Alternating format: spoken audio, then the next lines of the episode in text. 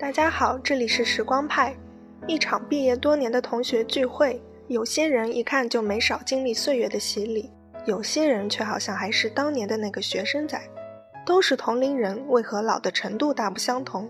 这显然不是他家庭环境优越，他天天健身，他悄悄做了医美等理由就能解释清楚的。最近，《自然》子刊上的一篇新研究，首次从多个层面全方位地分析了衰老过程中的变化。他们发现，人们不仅衰老速度大不相同，衰老的方式也分很多种，大体可以分为免疫型、代谢型、肝型和肾型衰老这四种类型。每种类型都对应着不同的衰老方式。代谢型衰老的人呢，体内的代谢通路老得更快，更容易患二型糖尿病。而免疫型衰老的人呢，身体更容易发炎，患免疫病的概率更高。肝型和肾型衰老的人呢，得慢性肾病、肝病的概率更大。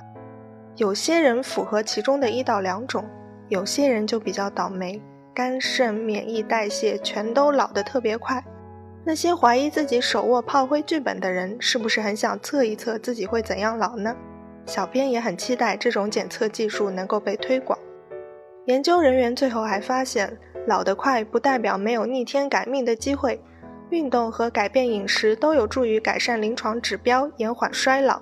使用某些药物还能精确地改善某种衰老类型，意味着未来我们或许能够个性化地逆转衰老。关注时光派，获取最全最新的抗衰老资讯。